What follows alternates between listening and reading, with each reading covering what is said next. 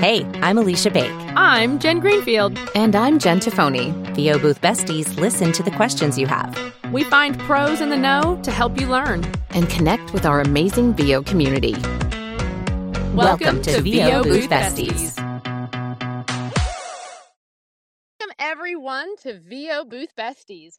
We're here to help working voice actors get your most important questions answered by industry pros who know. Each week, we have a new topic and a guest speaker who is an expert on that topic. To stay updated on all things VOBB, you can swing by our website and sign up for our weekly newsletter. And join us on the VO Booth Besties Facebook group as well. Now, without further ado, let's meet our guest. Over to you, AB. Andy Field has voiced a variety of characters in the last five games in the Five Nights at Freddy's franchise of video games, which my kids love um, including the terrifying VR game Help Wanted, for which he was twice nominated for a Voice Arts Award. You'll hear the smooth, probably friendly voice in multiple roles in FNAF. His catchphrase, Exotic Butters, has evolved into hundreds of YouTube remixes and an Exotic Butters plushie from plushie from Funko, which, by the way, is sold out in most places. You'll also hear him as numerous characters in the D&D game Dragonheir Silent Gods, the horse villain Clive in the Zelda throwback Arzette, the Jewel of Faramore and Bahamut in the 90s reboot Contra Returns, and don't forget to main him in Paladins as Omega Sha Lin, the futuristic archer. He's a Marvel fan and was honored to voice the Kree superhero no- Noh-Varr in Marvel Avengers Marvel's Avengers Academy and 3D Man in the addictive card game Marvel Snap. He's voiced national commercials for, among others, Invesco QQQ, TurboTax, Nike, Mercedes, ezCater, State Farm, Lowe's, New York Life, Homewood Suites, Virgin Mobile, and Walmart, where he may have been involved in the biggest Rickroll in history with their commercial Do It for the Data. A former teacher, Andy loves sharing and teaching acting and the business of acting seminars and panels all over the world. He's also a 32 year plus veteran of the U.S. Army Reserve, which I find highly appropriate with Veterans Day coming up. Over to you, NJ. Well, hello, Andy. Uh, hello. How you doing? How's it going? I'm good. I'm All good. right. Well, thank you so much. Yeah, thank you for joining us. So, I'm married to an Andy who was also military and also bald. So, I am confident you and I are like already best friends. Um, nice. so, so for our audience, give us the abridged version of, I mean, with all of these credits you have, but then also being a teacher and having a military background, how did you get into voiceover? you know, that's always the number one question for everybody. And the answer is I was a teacher and I was in the Army Reserve. And so I was broke. And uh, I had four jobs at the time. I was a teacher, an Army Reservist. I was driving for Uber, and my wife and I owned a tutoring business. And I mean, that that business was huge. We had like five employees, but it wasn't making any money. And so uh, I was in the kitchen and I was imitating our football stadium announcer. This was 2013. And I was like, that's another first down. And my wife said, oh my gosh, you should be an announcer guy. And I was like, that, uh, you know, I've kind of batted that idea about. I really didn't even know that we were called voice actors. And so I, I go and Google like how to become an announcer guy. I was thinking I could add another, I could add a fourth side hustle to my main gig. And so uh, I was just hoping to, you know, pay the electric bill. Uh, you know, I was just hoping for one little thing. You know, maybe somebody pay me two hundred dollars every now and then. That would be great. And so uh, I, re- you know, you hear people say, "I've always liked acting." No, I really got into it because uh, I wanted money, and then I found out it was acting and fell in love with acting, and will forevermore be becoming an actor. But so I went to Google and said, "How do you do this thing?" and found, you know, and found out that in 2013 you could do that on the internet from your house in Mississippi at the time. You know, you didn't have to move to Los Angeles. And so that is how I got started. I just got started. That's that's how. so I think the better question is did you take over as the announce the football announcer? oh no, absolutely. Okay. So this was in Oxford, Miss this was Oxford, Mississippi. Vaught Hemingway Stadium has 65,000 seats. And so uh, their uh, their announcer is actually a lawyer from Jackson, Mississippi, who comes up on home game weekends two and a half hours for that. But once you get that gig, that's kind of a for a major university football program, especially here in the South where football is a religion. Um, those voices uh, tend to stick around for a while. But interestingly, our, our radio and TV announcer, um, for the University of Mississippi is David Kellum, and that is who I imitate every time I get an audition for sportscaster. And I have booked so much work as an imitator of a sportscaster and uh and it's all just channeling my inner david kellum who does who's the voice of the rebels at the university of mississippi it's an opportunity it's a, another we talk about this all the time using your life experience using who's around you what's around you to draw from and find those characters but then it's still you you're not doing you know a, oh, yeah. trying to voice match you're trying to do an impression or take characteristics from folks that you know but all right jt oh, yeah. over to you thanks I mean, you have to really be able to take a risk to jump out of what you were doing and get into voiceover. I mean, oh, do yeah. you think that that that's part of of getting into this business? Does it have yeah, to be a financial definitely. thing, or is it just that spirit? For me, it, it was it was financial. The the risk so there was almost no risk when I started, other than you know, you know, I was staying up to one in the morning, just emptying those pay to plays out of auditions every night. Uh, but there was really no risk other than, you know, I couldn't even afford uh, a microphone or an interface or, you know, I couldn't afford a membership. And so that was the risk. But within three years, I was at the point where it was making almost what I made in my day job as a teacher. And so then, you know, I'm saying if I just had 40 hours a week to on this in the daytime, nine to five, I think I could do this full time and I could get rid of this teaching gig, which is getting worse by the year. Mm-hmm. And so um, the, the, that was the risk. And so I hired um, every year for like three years. I was like, this is going to be my last year teaching. And uh, so on that third year, it was really getting bad. And so I hired uh, Celia Siegel. Yeah. As a, and uh, just kind of as a consultant, I said, Celia, I've got to quit teaching. And this was in January. And she said, what date is your drop dead date when you have to tell your principal you're not coming back? And I said, well, you know, August is, is bad form. Uh, you know, that's always bad to tell a teacher. So I said, let's say late April is really in, in, in the South, we go to school till about the end of May. And so just Celia and I met weekly and, and set up milestones and things that had to happen before this could, could happen. And uh, I went in there. and man, it was terrifying and liberating to walk into that school principal's office and fire her and say she was no longer going to be my boss. And uh, it was, uh, and, and it was hard. You know, it, the, the risk was justified. I mean, it wasn't like all of a sudden I had enough money to replace a teacher's income. Uh, but you know that that year did allow me to start doing the things, and that second year, life was good. Okay, yeah, that second year is important. And I think this leads right into what AB was about to say. Yeah, I felt that need to um, be in the like to give it a full time amount of time. And there's been multiple times where I've said to my husband, "Man, if I could just put in full time hours," uh, but my, I consider my primary career my being a, a stay at home mom. Like I'm, I my kids are keep me busy, right? And so I'm like, if I could just, man, if I could just put those hours in, but I've considered myself full time as a voice actor for um, three, four years. And that's because we found that people often confuse the expression full time with making a sustainable income. Because for me, once I yeah. reached the point where I was at what I could make if I was working full time in a full time job.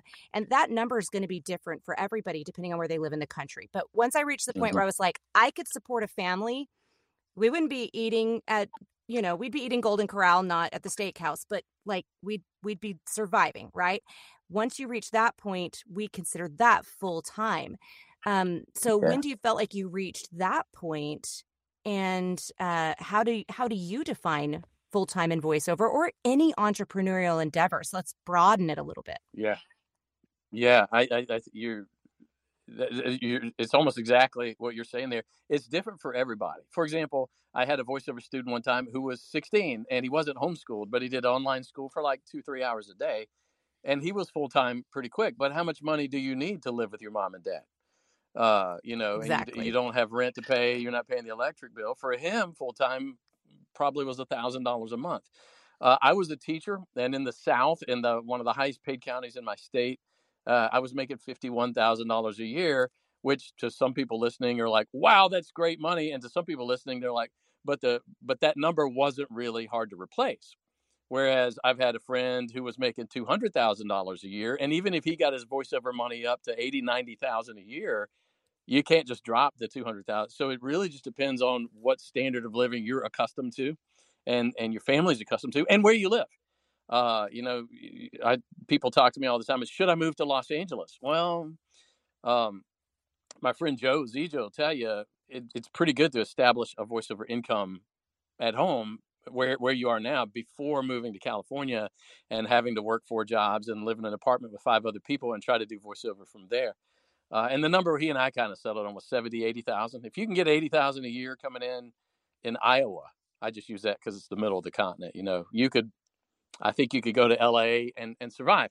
So yeah, I think it just depends on you know your life and what you're doing so for me when i quit teaching I, that was full time and it was you know i still had three other side hustles and but i'll tell you what's great and what was the blessing is i said you know what i can always continue to drive for uber and i can always go back and be a substitute teacher and i never drove for uber again or substitute taught uh, i even got on the sub roster and they called me several days and and i still never did it so it was really um, liberating. Now we did, we pinched pennies a little bit that first year, but we were full time.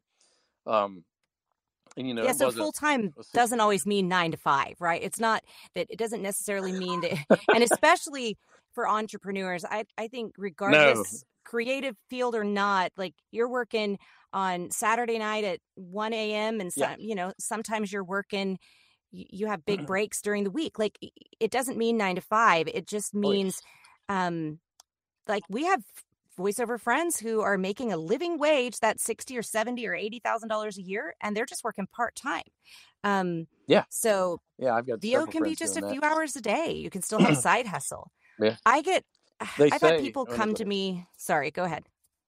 No you go ahead. I was gonna say I've had people come to me and they're like, I want to do this for my full time job, and they have a family. It's a like the breadwinner is coming and saying that and they have a family to support and I'm like you're not gonna you're not gonna replace your income immediately. There's a place of privilege that someone like me comes from.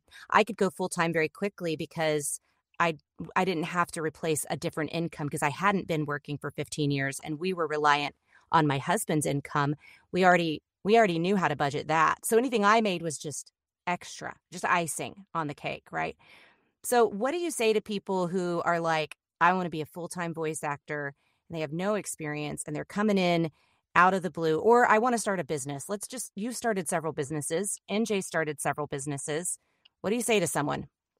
Um, hang on, I'm tweeting uh, the link to this uh, podcast. Um, so yeah, I um, you hit another really good thing, and that's you know if you have a partner who's contributing income as well, man, it's it's almost like this world was designed for teams of two adults to run a household and uh, you know it's um, but it's, it's funny i've heard it said before that entrepreneurs are the only people who work 80 hours a week to avoid working 40 uh, and that's largely true but dadgummit, they're my 80 hours and if i want to work at 3 a.m on a sunday uh, that's mine if i man one of the best things about being full-time is that if my i went and ate lunch with my wife today you know, when I was a teacher, I got 27 minutes for lunch, and that included the time it took to march all my kids down the hall. That included, I mean, you can't call the bank on a 27 minute lunch break and eat and move kids down the hall and back and go to the bathroom. I mean, the, the, the freedom to do what you want, even if it is 80 hours a week, 100 hours a week, I don't care what it is. When you when you've got that laser focus and and consumption, when you're like, I am all about this voiceover, man. That's uh so yeah, so what was the question? Something about starting a business. I kind of rambled there, but well, just you know, what advice do you give to somebody who says, "I want to start a business"? I uh, maybe it's voiceover, maybe they want to run a mm-hmm. video production company, maybe they want to yeah. sell uh, burp cloths for babies. um, yeah. But whatever it is, they I think that there's often some unrealistic expectations about how quickly they're going to replace their income, how quickly this is going to this is going to take off. Yeah, yeah. I think I think the advice to any entrepreneur trying to get out of the the nine to five and getting into your own nine to nine is the twenty four hour is, is that that obsession with it. It's got to be your all. Man, for that first couple years, I was in every Facebook group. I read every single thing. I mean, it wasn't but about six months before I started realizing how many people were asking questions that had already been answered. You know how everybody gets aggravated at that on Facebook. I'd read everything. I was doing everything. I knew this. I knew that. I mean, I was I was just consumed with it, and uh, that was really. Uh, I think you've got to do that, whether you're a painter or a trombonist or a journalist um, you've just got to be consumed with doing the things that you know you got to do because you're so consumed you're reading everything uh, and a lot of that is marketing you know it's uh, marketing is everything and everything is marketing you've got to be telling everybody what you do all the time um, you know it's why, it's why go the, ahead. pa- the the the uh, latin root word for passion you probably know this is to suffer is to endure no i, I did How, not yeah, it is. yeah. I mean, and I've and that's always stuck in my mind because that is part of you know I always joke, you know, the Flo commercials when she's like, "It's my passion," you know, and she does that little catchphrase. But it's so true because you got to be all in. An entrepreneur is a passionate endeavor.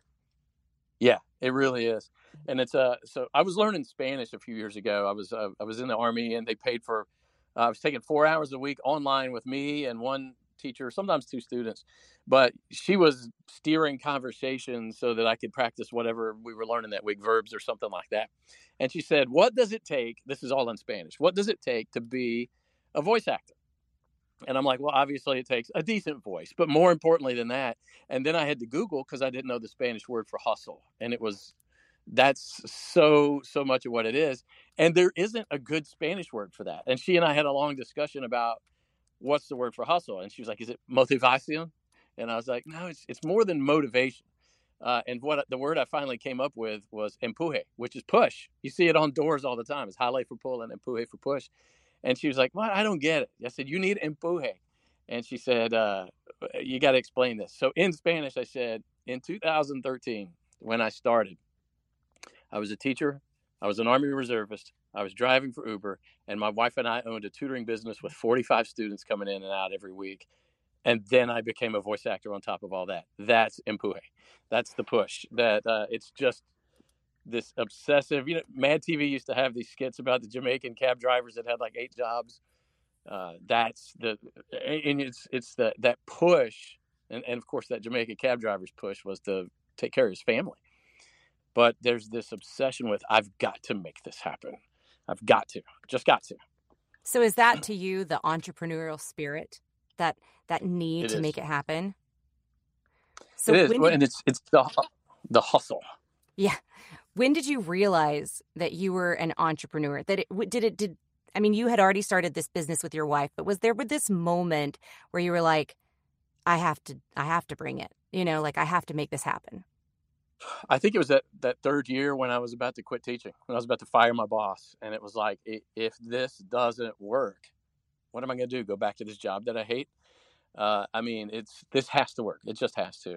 But I don't know when. you know, it's funny. What a great question. When did you realize you were an entrepreneur? I mean, I'd seen voice actors saying it all along. You know, was that you know the business side of this thing was was all important, and it really, really is. There's just so much besides just recording your voice. I had a photographer come take pictures of me three years ago, headshots, and I said, "Send me an invoice." He still has it. I don't think he knows how. And th- how do you? It's the business. You've got to be able to run your business. I'm like Yeah. sitting here with with money ready to pay him still, and uh, he's an old friend of mine. So I'm like, I'm not paying you till you tell me how much. He doesn't even want to tell me how much it costs. Oh And I'm like, man, what a what a critical part of our business. That's just the little stuff that we talk about in all of our Facebook and, and other chat rooms all the time. Is just the business of Well, the the- money going in and out and the the, business is the that. hard stuff for a lot of people. Like I really, Yeah. I, I say this a lot, but I thought I could just walk into a booth and record. Like I, that's Mhm. what I thought I could be, you know. And and there are, I think, Yeah. people who do that, right? That they they per, perhaps they work through agents and managers, and they that's not me though. I have to send invoices and do billing and I have to know what my rates are and where they come from and how to quote appropriately and I have to be firm in those rates. And I think that crosses all industries as well. You can't just say when someone says how much is this going to cost, you can't be like, "Well, I don't know." You know, it it Yeah. You got to right. know what you're worth. I think that's the demise of a, a lot a, of creatives and artists too. Is it's like I painted this really beautiful thing, and then dot dot dot money. like, how do yeah. we go? How do we go from here to there? I think my husband always uses the. uh There's a South Park episode. What is it? The underwear gnomes. They're like, oh, we just need to do this thing, and then we'll make money. And you're like, but wait, wait, what happened in between? yeah, yeah.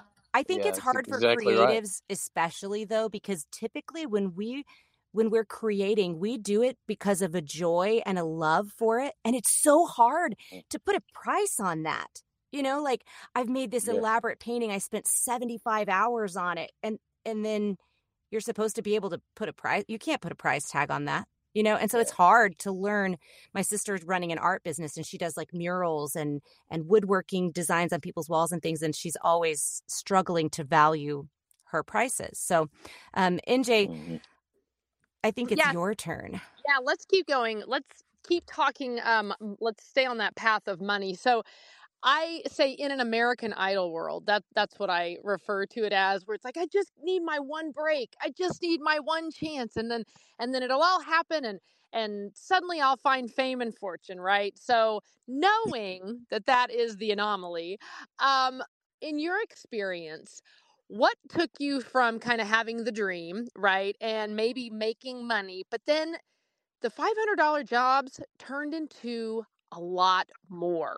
Now, you know, how did you, you know, when this when this happens and you're like, whoa, you know, you kind of talked about it earlier, how the guy, you know, didn't have contracts in place. Like, did you feel like you were super duper prepared, had all your ducks in a row, or did you kind of do the oh geez, okay, I better get my contracts together, I better make sure I've got my LLC in place, like. What did you do when you really started making a full time income? It's easy to just send an email and Venmo me a hundred bucks for a job. That's easy. Yeah. We can go back and forth on that. But now yeah. we've raised the stakes. yeah, it was a slow burn. Um, and remember, I started in 13, so this was a little bit before the the Venmo era. And then you know, other people listen to this saying, "You're a rookie, son. I started before the internet." Uh, but it's um, you know, uh, first year in voiceover, I bet you I made thirteen thousand dollars. Uh, but what's funny is that one of those gigs was a $7,000 non union regional commercial. So I made like six grand on my own and like 7,000 in this one big commercial. And uh, I just assumed, I mean, that wasn't even six months into my voiceover adventure, that uh, I just figured the $7,000 commercials were about to start rolling in. Uh, spoiler, spoiler, they did not. They did not roll in. Uh, I have since had some bigger than that, but it took years. Um, and so then, you know, it's, but then I'd pick up a client here or there who was going to pay me $350 two or three times a month, you know, and I was like, okay, that's pretty good. But I, I started pretty quick on the invoices, but I was really bad at taxes, which are an important part of business, it turns out, especially once you've quit your W 2 job and there's no one calculating your taxes for you. Remember back in the day when you worked for somebody and they withheld your taxes, and when tax time came around, somebody said, either, hey, you paid too much, here's some back, or hey, you didn't pay quite enough, you owe us a little bit. Um, if you don't pay attention to your taxes, what's going to happen is tax time is going to come around and they're going to say, you owe us a lot and you don't have any saved. And I was like, oh, yeah, I spent it all, all of it. Yeah first couple of years was was me catching up on taxes and now i'm i'm much better you know but uh it kind of if you were somebody that grew up in the 90s in the LA era of voiceover and your agents were always paying all that stuff and withholding all your taxes then it just never occurred to you that that was something that had to happen you know and you're like well I made $8,000 here. Well what really happened was you made 10,000 but somebody withheld taxes from it. When I make 8,000 I've got to withhold you know probably close to 3000 to make sure I, I'm, I probably am off no that's close to 30% but you know it's i withhold a lot for the for the taxes on all that stuff. So it's it's yeah the money so anyway back to when did I when did it have, so that was the slow burn and then a couple years later you know i booked kind of a union gig that paid a little bit more. Well the union gigs are great because they withhold taxes and all that. Um but then you know i picked up like an e-learning client and they got a little bit bigger and i was making let's say a thousand dollars a month from them and that was about the time that i thought you know with this and this and this with a little bit more work i could replace my teaching income. And then that e-learning client just lucky for me got bigger and bigger and bigger and bigger and next thing you know i'm making more money just from that one e-learning client than my school principal was making you know than than my superintendent of my school district was making uh, but you can't put all your eggs in one basket, you know. But that was certainly where I said, okay, I, am I've definitely made it. I'm making rich people money at this point. Um, but I think also the Five Nights at Freddy's gig, which paid well for a video game, but it you know it wasn't a, an income. You know, you can't make a, a living on a few thousand dollars for a certain gig. But it said to me, you are good at this. You are good enough to be booked by people who are willing to pay good money uh, and then that resulted in me getting invited to Comic Cons where 12 year olds stood in line for my autograph, which was surreal. Uh, but all of that said, you're you're a pro. You're you're in this. And even if I wasn't as good then as I am now, that that was kind of the line at which I crossed from maybe I can make this work to I definitely am as good as you know anybody else, more or less. I mean, I'm not as good as the greats, but I'm as good as anybody else in the business you so know, we're gonna uh, go we're gonna pop to social media and talk about your video gaming in just a second but what i want to circle back to because this applies to both voiceover and just entrepreneurship any small business owner is it sounds like a little bit you learned on the fly and so one thing that again as business all of us are business owners it behooves us to do your research, be prepared. Maybe you meet with an attorney, not necessarily, but maybe you meet with a CPA or maybe, you know, or those who you aligned because ultimately the goal for uh, I think unless this is a hobby, I mean the goal for everyone is to make money and make this a job. So you want to align yourself for that goal. And and as I said, yeah. kind of that American Idol syndrome, it could happen like you, like you could land that six thousand dollar job. You could land the campaign and be in the voice for the thing, and you're like, oh my gosh, like what?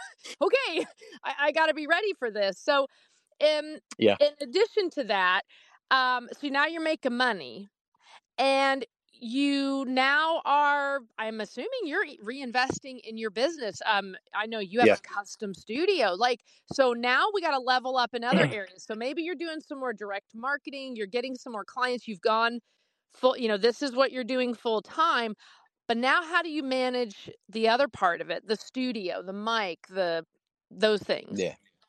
Well yeah and i'm, I'm going to go back just a little bit to before your question and say yeah it's I, I there are people out there like well i don't really care about the money i just want to participate in the fun stuff. You know and typically these people are either anime or video game enthusiasts and they want to be part of that and of course we all know anime pays terrible it's getting a little bit better uh, and video games pay fine, but they don't pay a lot. I mean, I think the union rate now is like two hundred fifty dollars an hour with a four-hour minimum, so that's a thousand bucks for your smallest union video game. But you can't make a living on a thousand bucks unless you're doing it, you know, every few days. Uh, you can't, you know, you can't. So my advice to the people who say I really just want to have fun with this is the money lets you have more fun with it because the more stuff you do, the better gear you buy, the better studio you get, the better demos you buy, the more you're getting in front of the people that have the fun stuff. You're not ever going to be a Disney villain or get into World of Warcraft it, eh, or Call of Duty without doing the right stuff. Like Call of Duty, that's going through the big Los Angeles agents, and you don't just land one of those. You know, with a with a $150 USB mic and a homemade demo and you know uh, a pillow fort in your in your mom's closet where you know when the redneck drives by outside with the loud pipes it bleeds into your audio. It's that's that's where we all were when we started or most of us were but you the money begets more money and the money that gets begotten lends itself to the fun stuff you know? I'd love to be a disney villain or a disney anything you know? That would be fantastic but that comes through you know big big agents that doesn't come through um, Fiverr, you know, or a Twitter audition that's you know being thrown out there. So the money, the money is yeah, that's it. Now, what you were saying was how do you handle? I kind of, I kind of went into what you were talking about anyway, which is the gear. You know, you you you want to you want to update as quick as you can. but it's amazing how good you can sound these days with the cheap stuff. Um, you know, my first, all that big stuff I did, I recorded a Homewood Suites national commercial on an AT 2020 USB mic. Um, and it just, and it wasn't even in a great sounding room, but it was live um, on Source Connect with, um, we know, with a client in Little Rock of all places, Little Rock, Arkansas. That's the capital. For those of you who, who aren't familiar with Arkansas geography, um, it was, yeah, I mean, what? A $150 mic. But that one paid enough where I got to upgrade, you know, to the the 416, which is the mic everybody wants and all that. And you know, I got to the point where I was like, you know, I got money here, and I found a a U87 at a steal in Austin, Texas, on Facebook, and I I found um I found one of my friends in Austin said, dude, you got to go pick this up for me and ship it to me. I'll give you a hundred dollars. And, he was an artist like a, a, a, visual artist, like a painter. He was like, so hundred bucks for him to run an errand was like, you know, that's what we're all, you know, what we all would have done when we were scratching and scraping to make a living at it. You know, if you're a full time artist, like visual artist, like a painter, drawer, yeah, hundred bucks is a, is a is an honest afternoon of work. I think this feels like the appropriate time to talk about our sponsor, which is Studio oh. Bricks, oh. because for me, I had a I had a day where I had a job um, that was it was that first year of really being full time, and um, it was my first big job, and it was four thousand dollars, and there were seven people scheduled on the Zoom call, and I was recording on my end, and um, my neighbor was mowing their lawn. Well, they had a professional company mowing their lawn, and there was this giant lawnmower and I couldn't I couldn't record. We had to reschedule and I was terrified they would never call me again. They did call me again. But I told my husband if I'm going to invest fully in this business, if I'm in all the way, I need to invest in the studio bricks. And so I saved the money. I paid for it completely out of voiceover funds. So it didn't come out of our budget. Nice. And yeah, so it was a huge investment, but I can now record while my neighbor is mowing his yard. I can record while my kid is mowing my own yard. And that's a gift that you give to yourself. And so we recommend yep. we love Studio Bricks. I recommend it. I I think that uh it's worth the investment in your career.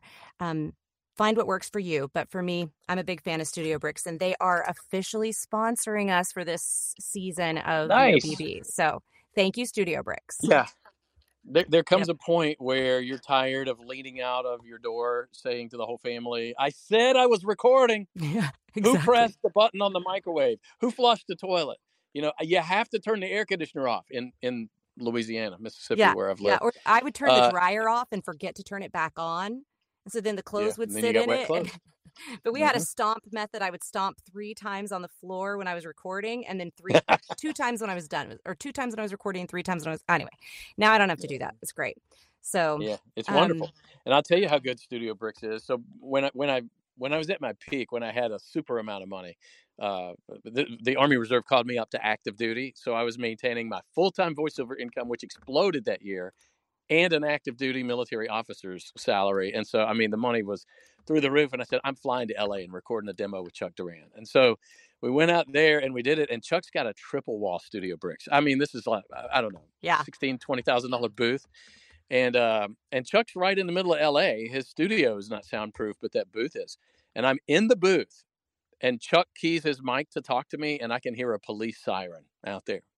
And I could not hear it in the booth. That's insane. I mean, because he's right on the street there in Burbank. I mean, it wasn't, you know, he's he's 30 yards from the street. So I mean, it's a police car goes by with a siren on. That's no small thing. And I've yeah. been in a live session before where the other actor was in a, a, a pillow fort, and he had to stop for a moment while the sirens died down because he was in New York City.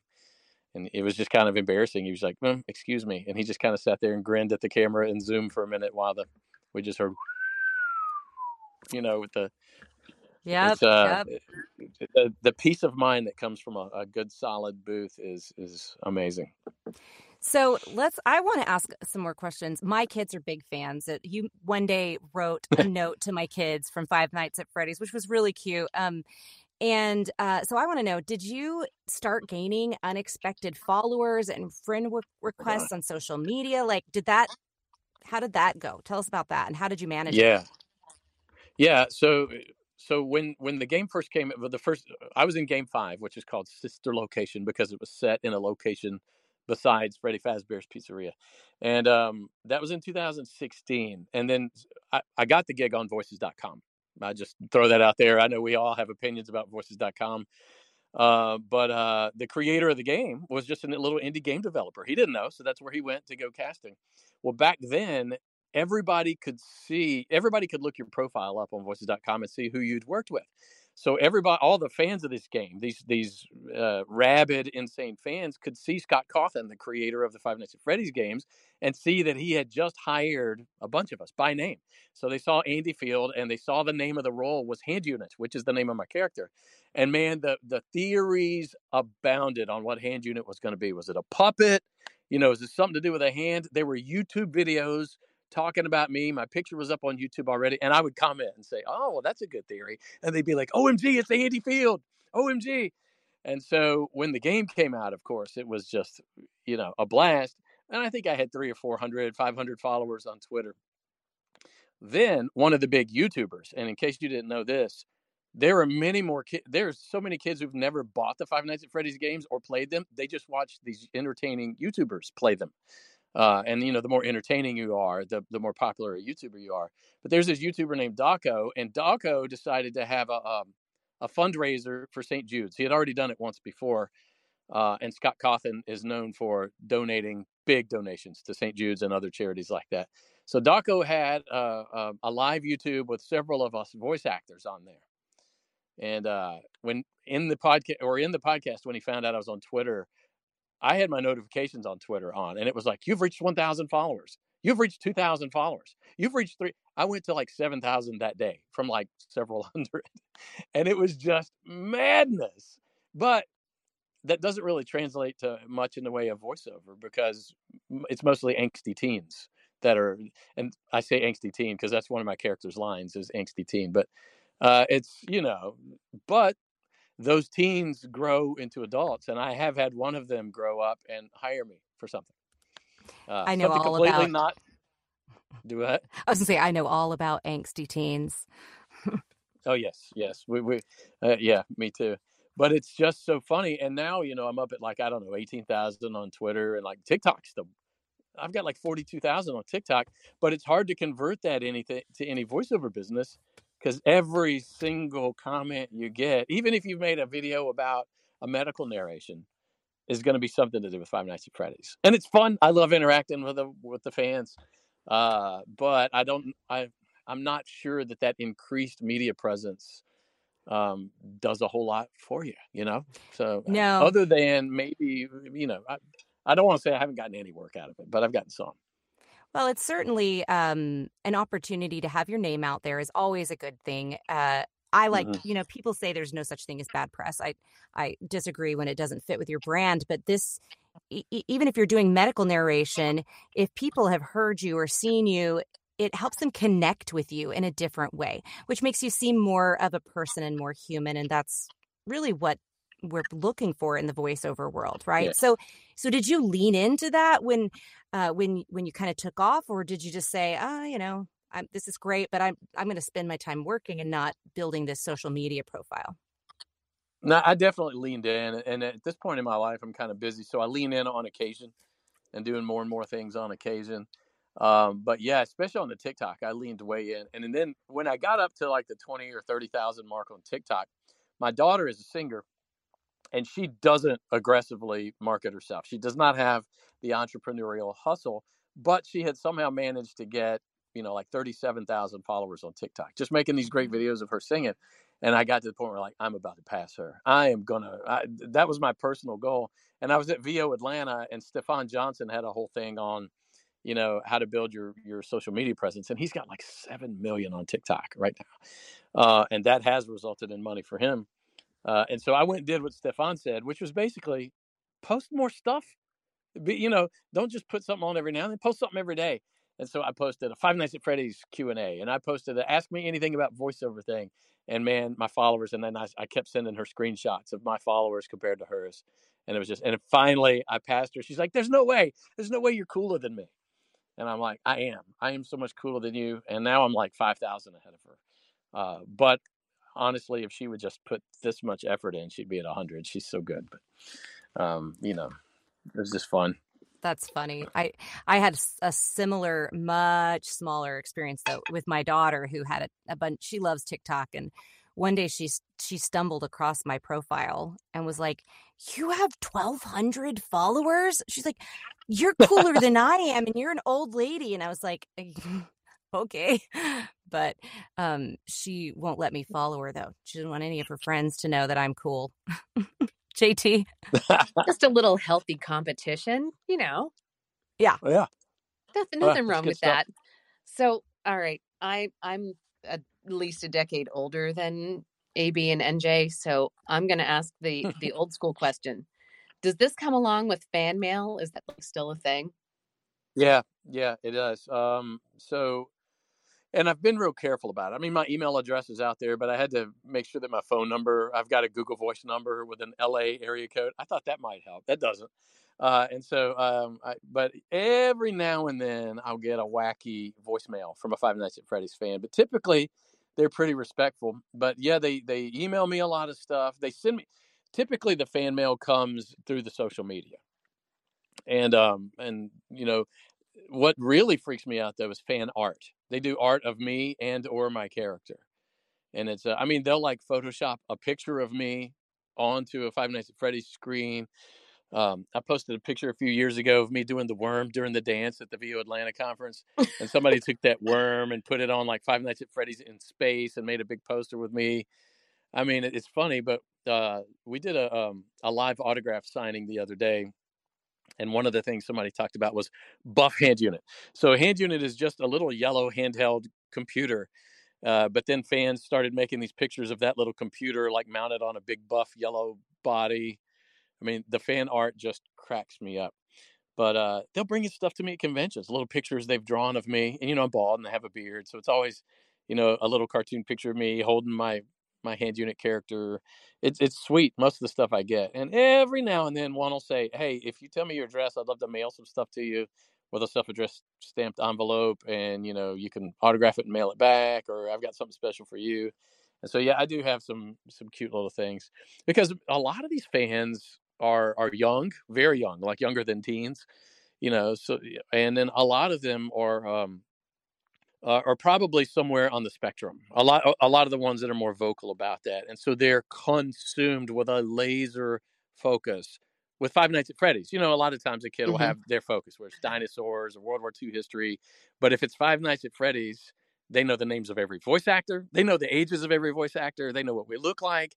Uh, they they know every line. They know the lines better than I do and they've got a, in this game in particular there's lots of mystery mysterious lore they know every theory every every possible they've they've gone to the theaters and watched this five nights at freddy's movie six times already looking for easter eggs and little things in the background and you know facial expressions on background actors that might give them a hint as to anything in the five nights at freddy's lore and of course they ask me all that stuff and i'm like i i don't know. I mean i don't you know but you thought about this to, way more. yeah, but it is fun to to to uh, moderate my own panels, and I kind of walk out there with the microphone, and they'll ask me stuff. It's fun to interact with people about it, even if I don't know as much as they do. Well, that's cool. That's a lot of fun. Now, I understand that your entrepreneurial spirit goes beyond voiceover work, though. So tell us about your latest venture and why you decided to branch out. Well, uh, yeah, I, I didn't know you were going to ask about this. So yeah, I just opened an Airbnb, and I know that's the the, the brand name. I just opened a short term rental uh, here in my little hometown. I live in Natchitoches, Louisiana, which is a little town in northwest Louisiana. It's the oldest town in the Louisiana Purchase. So history tourism is a big deal here. Uh, and Christmas tourism is a big deal here. We have a Christmas festival, lots of Christmas lights, and Steel Magnolias is a big deal because they filmed it here. Uh, in fact, my B and B is three houses down from the one that the, the mom lived in in Steel Magnolias, the big where they had the wedding and all that. If you wow, you got you're you're all you're all ladies, you're familiar with the movie. Yeah. Uh, if you're a dude listening to this, you eh, maybe not, but uh, if you're a dude from Natchitoches, Louisiana, you, you you are. So um so I opened this Airbnb. I mean, I'm just now having my first paid customer this weekend. Like tomorrow, they're checking in, and I've got to go over there interview and start cleaning and and getting things put together. But uh, I got into it because I wanted to diversify a little bit. I think that, you know, I talked a little while ago about putting all your eggs in one basket with just one client. I think you could put all your eggs in, bas- in one basket with just one genre of voiceover. You know, if you're only an audiobook person, or if you're only a video game person, or if you're only a radio imaging person, I think all that could collapse around you. But really, I think you could put all your eggs in one basket with just voiceover in general. Uh, and so, you know, I've always heard people say you need to diversify, and they mean just buy lots of different stocks. And I'm like, but that's all still just stocks. You know, what happens if stocks go bad? So, uh, so I thought I'm going to diversify and get into real estate a little bit, and stocks, and crypto, and whatever. You know, I'm just trying to make sure I, I'm a little more pessimistic about AI than the rest of us in the industry are. Um, and I, I don't know if you uh, you guys definitely didn't know I was about to say this, but there's the, the general consensus among voice actors is AI will never replace the nuance of a skilled voice actor. And I am here to tell you that there are computer geeks in the by the thousands who are spending their 80 hours a week of entrepreneurial spirit making sure that AI can do that. You know, and it's well you can't mathematically qualify happiness or warmth. Uh, they're trying and I bet you they can. Uh, it's it's pretty remarkable what they're doing already. Um, we like to we like to send out posts that say, "Listen to this. This is nowhere near as good." And I'm like, you know, for a lot of my clients, that is near as good. And it's not like they're done. It's going to be better next year. So I just kind of I, I want to be ready for that, whether it's 20 years from now or whether it's two years from now. And I, I think the number's probably in between that. Um, and, and and I think everybody's right that the highest levels of the voiceover industry, where a lot of us are sitting right now anyway, the top one percent of earners are going to be the last ones hit by that. Um, you know, and at the lowest level, the the bottom dollar Fiverr workers, you know, there's plenty of workers on Fiverr making three, four, five hundred dollars a gig. Uh, but the ones who are making five, ten, fifteen, thirty dollars a gig, those are going to be the first ones hit.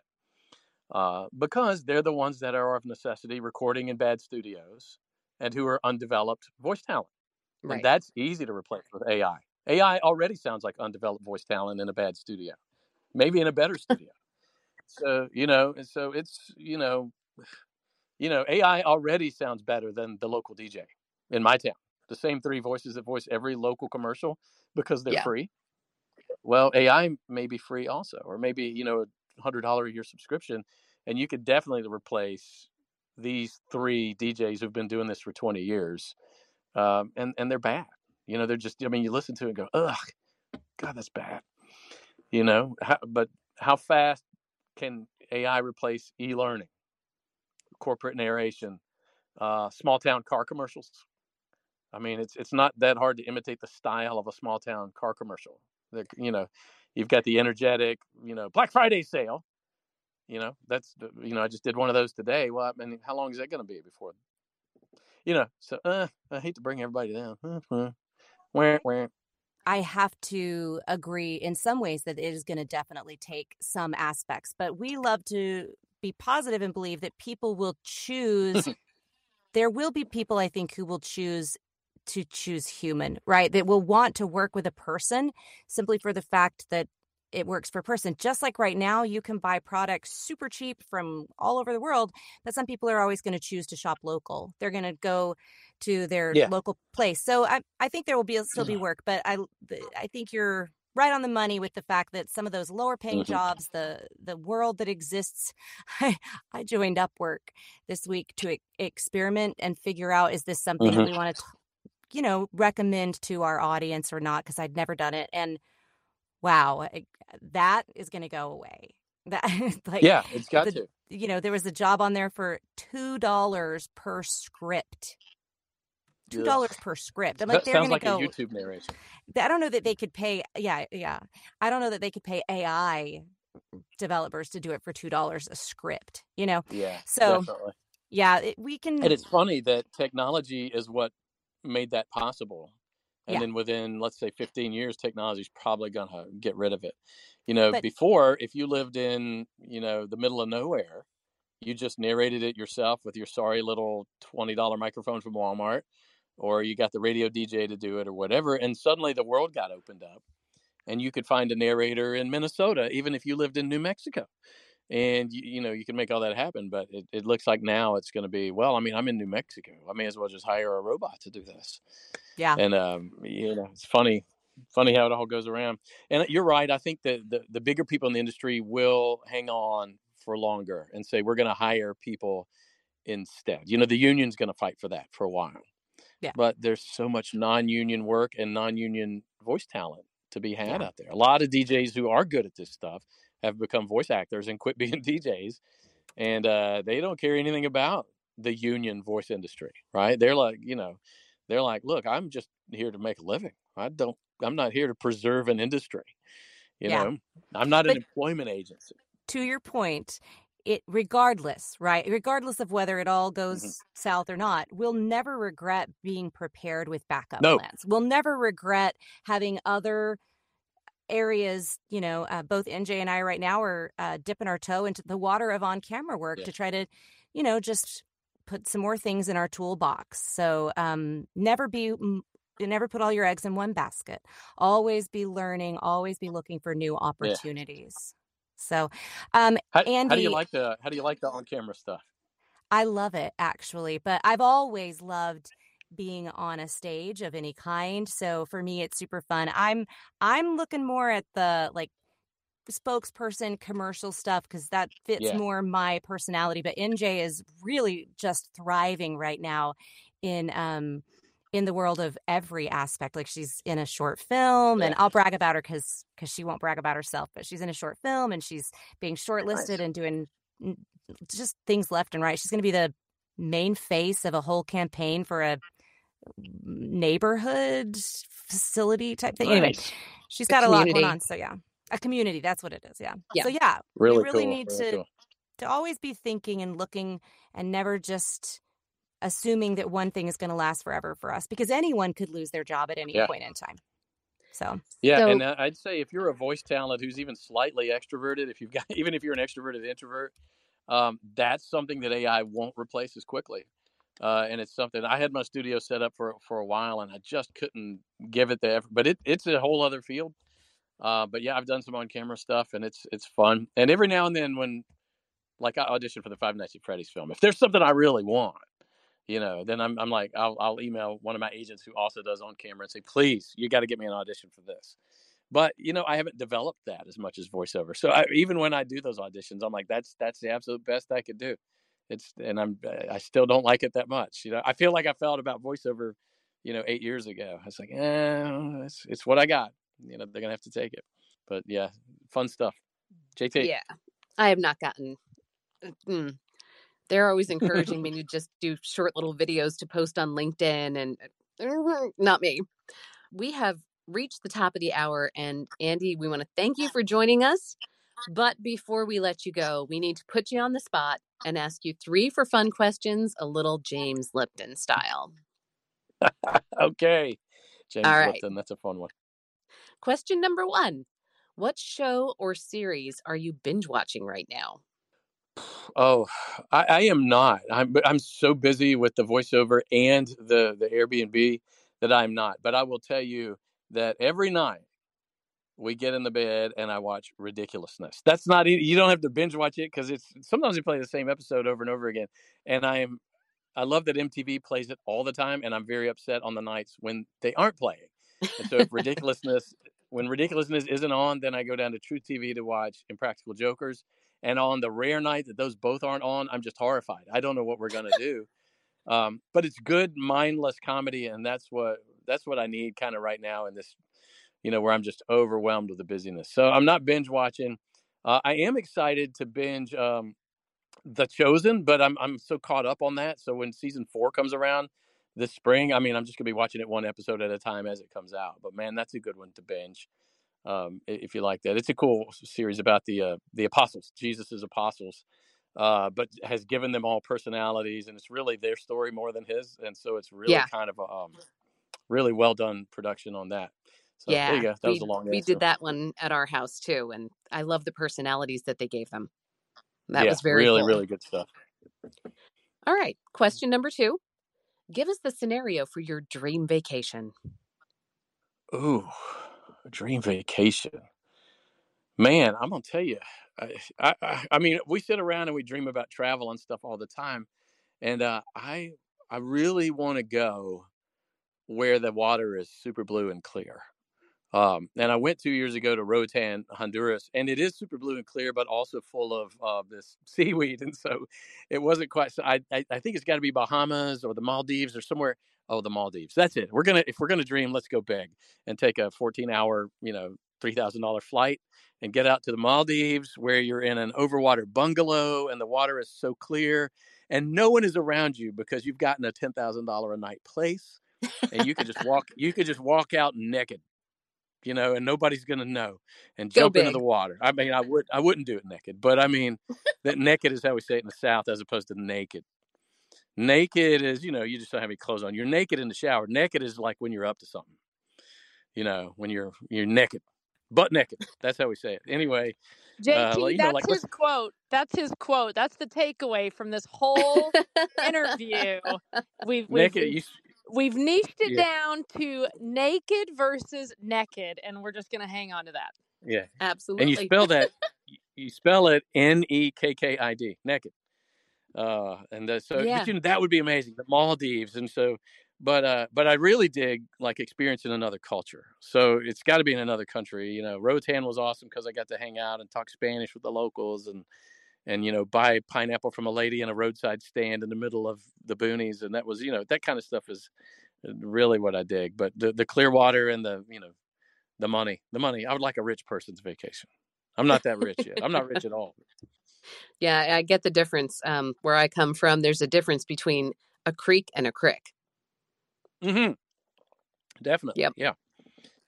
So our last question is if you were stuck in an elevator and there was a song on repeat the entire time you were stuck in there, what song could you tolerate? Oh, I thought you were going to say what was going to be the worst, and I was going to say Grandma got run over by a reindeer. But uh, um, what could I tolerate? I'm gonna tell you what it is. It's uh, Casino Royale by Herb Alpert and the Tijuana Brass. I'm gonna tell you that's the one that was in the SNL skit with Peyton uh, with uh with Peyton Manning dancing and it's uh it's I can't quit laughing at it, but it's one of those funny things where you could just entertain yourself doing a stupid dance every time the song starts over again. And uh, you need to go play it and uh, just put it on repeat for the day. Uh, really, anything by Herb Alpert and the Tijuana Brass. I think I could, you know, they're they're they're pleasant enough, but not harsh, where you could just and and there's no lyrics. I got ADD. I can't yeah. I can't handle lyrics. So yeah, Rise was the first it. song that Casino came Royale. to my mind. Oh man, that's a good one. That's a newer one. But what a cool jam that is. Rise. Look at you. You're such a nerd. totally. And we love her anyway. yeah, that's amazing. Well, uh, we want to thank not only Andy, but everyone who joined us today and to all of our listeners. Thanks. If you're listening to our podcast, feel free to join us live on LinkedIn every Thursday, 10 a.m. Pacific, 1 p.m. Eastern. Uh, in the meantime, be sure to connect with each of us on LinkedIn and join the VO Booth Besties Facebook group. We're fun. Uh, did you miss a live episode? You can always catch the recording later on our website, boothbesties.com, or anywhere you find your favorite co- podcasts. We would love it if you would hop on any platform and leave us a review. Those reviews help us reach more listeners who are looking for great voiceover content. And don't forget to like and subscribe. Yes. And once again, make sure you're signed up for our VO Booth Besties newsletter. So that tells you what's coming up in the week ahead, gives you links and information. And every Monday, we're hosting and we're offering an accountability group. It's at 10 a.m. Pacific, 1 p.m. Eastern, and it's hosted by the amazing Nevin Stoltz. It's a place you can set goals and work through them together. You can come every now and then or frequently put it on your calendar. We've heard a lot of people say, Oh, I keep meaning to join and I forget. So add it to your calendar. And next Thursday, we'll be joined by Disney casting director Kristen Paiva. Uh, not only has she been doing this for for forever and is full of so much insightful information, she has also branched off and started a coaching and separate casting uh, business. And we're really excited to talk to her, uh, learn some of the ins and outs of casting and what she's looking for, and about her new business. So please join us next week. Have a great day, everyone. Hey, everybody. Thanks for listening to another episode of VO Booth Besties. Be sure to subscribe to our podcast. Well, pretty much anywhere they're playing podcasts. And follow us on Instagram and Facebook so we can keep the conversation going. VO Booth Besties. Yeah, it's a thing.